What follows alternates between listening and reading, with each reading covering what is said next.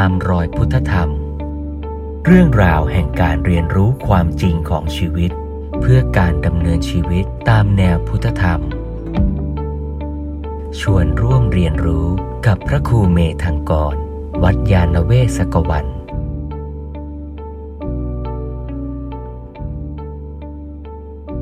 เพราะฉะนั้นถ้าพูดในแง่ของการปฏิบัติ ผู้ปฏิบัติมาเริ่มต้นฟังธรรม เข้าใจแนวทางการปฏิบัติแล้ว ก็สำรวมกายวาจาของตนให้ดี จะยืนเดินนั่ง ก็พิจารณาข้อวัด ข้อฝึกหัดหรือสิกขาบททั้งหลาย กระทำการในทางที่ถูกต้องดีงาม โอกาสที่จะเกิดอกุศลก็ค่อยๆ น้อยลงน้อยลง โอกาสเป็นกุศลก็เพิ่มขึ้น แต่การรักษาสิกขาบทไม่ได้การันตีว่าจะเป็นกุศลนะ ฟังชัดๆนะอย่างเรารักษาศีลห้าเนี่ย แปลว่าดีหรืออยังศีลห้าถ้าว่าตรงๆ หลัก ๆ เนื้อหาใจความของศีลห้าคือไม่ชั่ว ถูกไหมคือไม่ไปฆ่าเขาไม่ไปขโมยของเขาอย่างนี้เป็นต้น นะ เพราะฉะนั้นเป็นชาวพุทธเนี่ย อย่าไปพูดว่าศีลห้ารักษาไม่ได้นะ เพราะศีลห้ามันคือมินิมัมรีควอรเมนต์ว่า อย่าชั่วจนเกินไป อย่าชั่วถึงขั้นไปฆ่าเขา อย่าชั่วถึงขั้นไปทำร้ายเขา แต่ถ้าเราประกาศว่าเราจะไม่รักษาศีลห้าเท่ากับว่าเราประกาศว่าฉันจะชั่วแน่ๆ ไม่ได้ไม่ได้ เพราะฉะนั้นศีลห้านี่เป็นมินิมัมรีควอรเมนต์แล้วนะ แล้วแปลว่าแค่ศีลห้าไม่พอนะ ไม่ใช่ว่า เกิดมาเป็นชาวพุทธ ขอแค่ไม่ฆ่าใครก็ถือว่าดีแล้ว โอ้โหพูดอย่างนี้นี่ น้อยไป นอกจากไม่ฆ่าเขาเนี่ยต้องเกื้อกูลเมตตาช่วยเหลือว่าไป ไม่ใช่แค่ไม่โกหกนะ ต้องพูดประสานสามัคคี พูดให้คนเขาทำความดี พูดให้คนเขาเกิดการเติบโตทางชีวิตได้ด้วย นี่มันถึงจะดีสิถูกไหมฮะเพราะฉะนั้นพัฒนาชีวิตนี่ไม่ใช่แค่ไม่ชั่วทำดีด้วยนะเพราะฉะนั้นไอ้เรื่องศีลเนี่ยมันเรียกว่าเป็นการจัดสภาพแวดล้อม จัดตัวเราจัดสังคม ให้เกื้อกูลในการที่จะได้พัฒนาต่อไป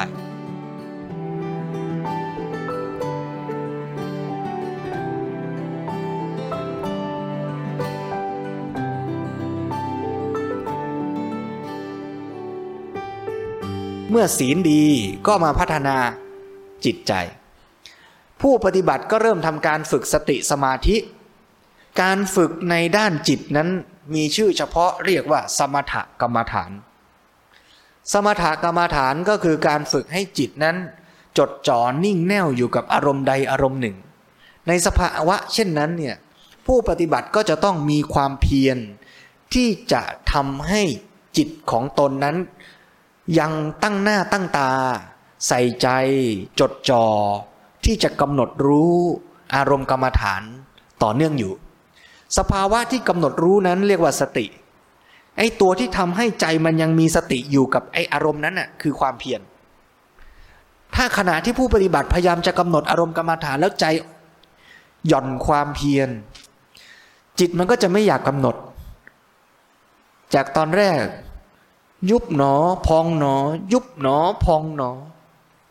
เห็นอารมณ์กรรมฐานชัดเจน พอสักพักเริ่มง่วง ความเพียรก็เริ่มตก ยุบหนอ พอง ยุบ จะยุบจะพองก็ช่างมัน ไม่อยากกำหนดแล้ว นี่คือความเพียรมันตก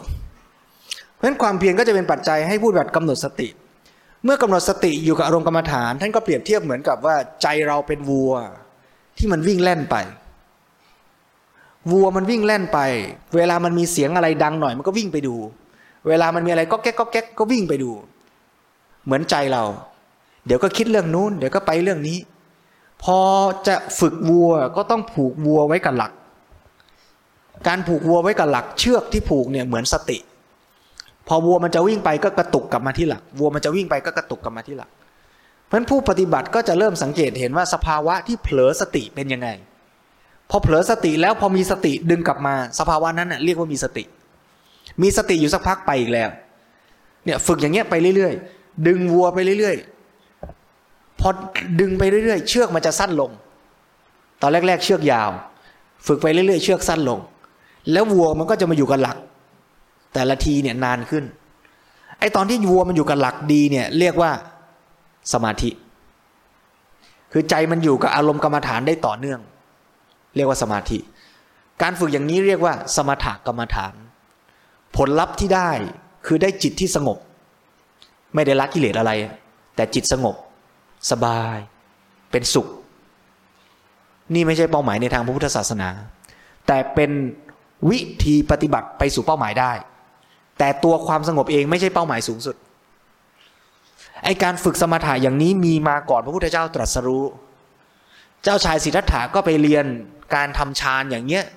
จากอุทกดาบทอาราลดาบทสำนักโยคีฤาษีสมัยนั้นมีเยอะแยะ มันเป็นการฝึกจิต แต่ในทางพระพุทธศาสนา เราต้องเอาจิตที่เริ่มสงบจิตที่มีกำลังดีขึ้นอย่างเนี้ยไปสังเกตชีวิตตามเป็นจริง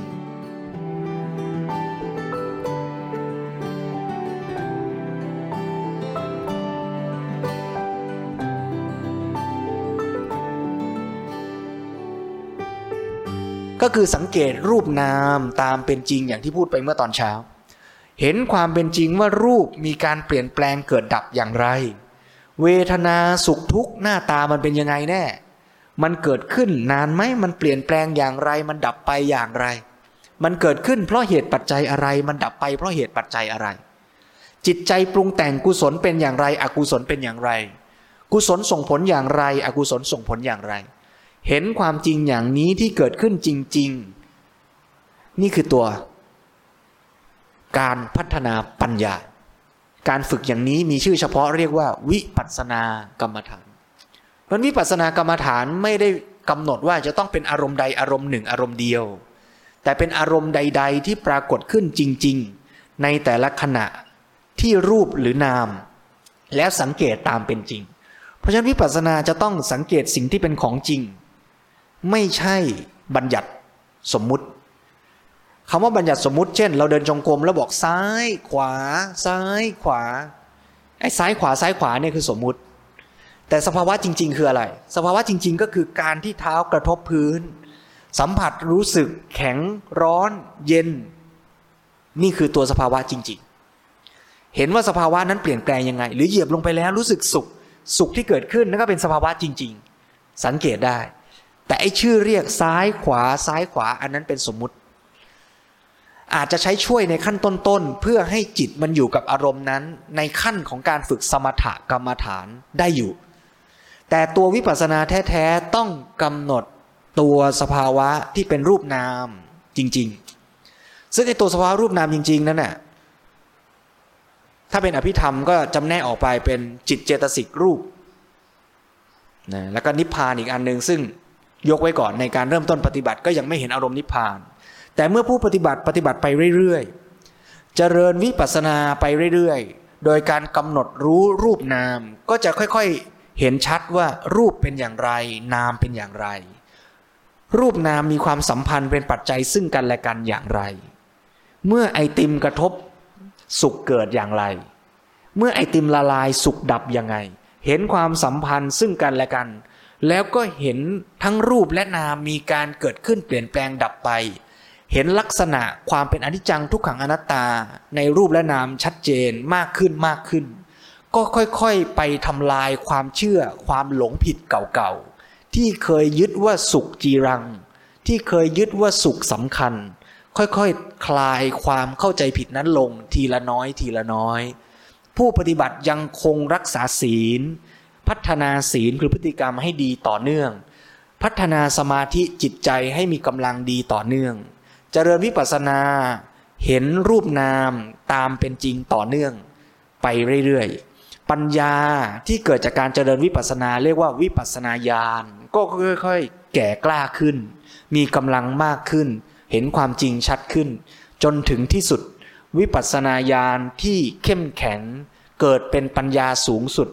รู้ความจริงละความยึดมั่นในขันทั้งหลายที่เป็นลักษณะ อันนี้จังทุกขังอนัตตา ไม่ยึดด้วยตัณหาอุปาทานละกิเลสในจิตใจลง สภาวะนั้นก็บรรลุธรรมแต่ในระหว่างทางที่ปฏิบัติไปแม้ยังไม่บรรลุ แต่มีปัญญาเข้าใจชีวิตมากขึ้นมากขึ้น ก็จะย้อนส่งผลกลับมาทำให้ ความเข้าใจต่อโลกและชีวิต ท่าทีที่เราจะทำอะไรอะไรต่อตัวเรา ต่อโลกต่อเพื่อนมนุษย์ คือศีลก็จะค่อยๆดีขึ้นด้วย ศีลดีขึ้นละเอียดขึ้นประณีตขึ้น จิตใจก็สงบมากขึ้น สมาธิก็ดีขึ้น สมาธิดีขึ้นปัญญาก็ฝึกได้ง่ายขึ้นเพิ่มขึ้น ศีลสมาธิปัญญาก็จะส่งเสริมซึ่งกันและกัน จนถึงที่สุดเมื่อพลั่งพร้อมสมบูรณ์ครบถ้วน ก็บรรลุธรรม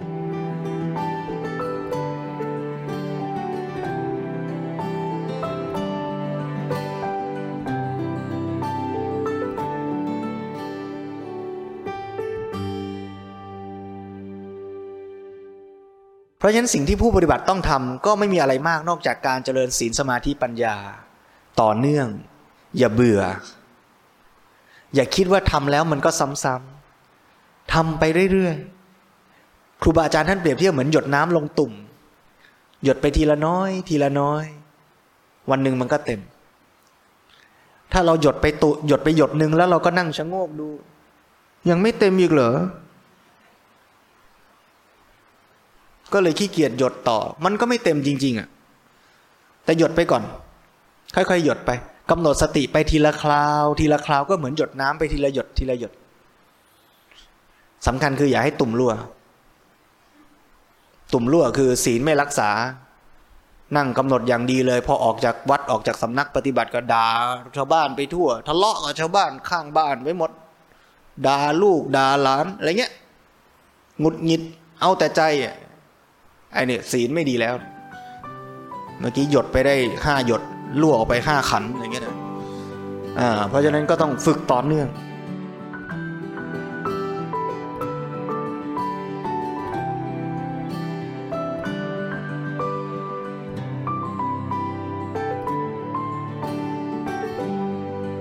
ตามรอยพุทธธรรม เรื่องราวแห่งการเรียนรู้ความจริงของชีวิต เพื่อการดำเนินชีวิตตามแนวพุทธธรรม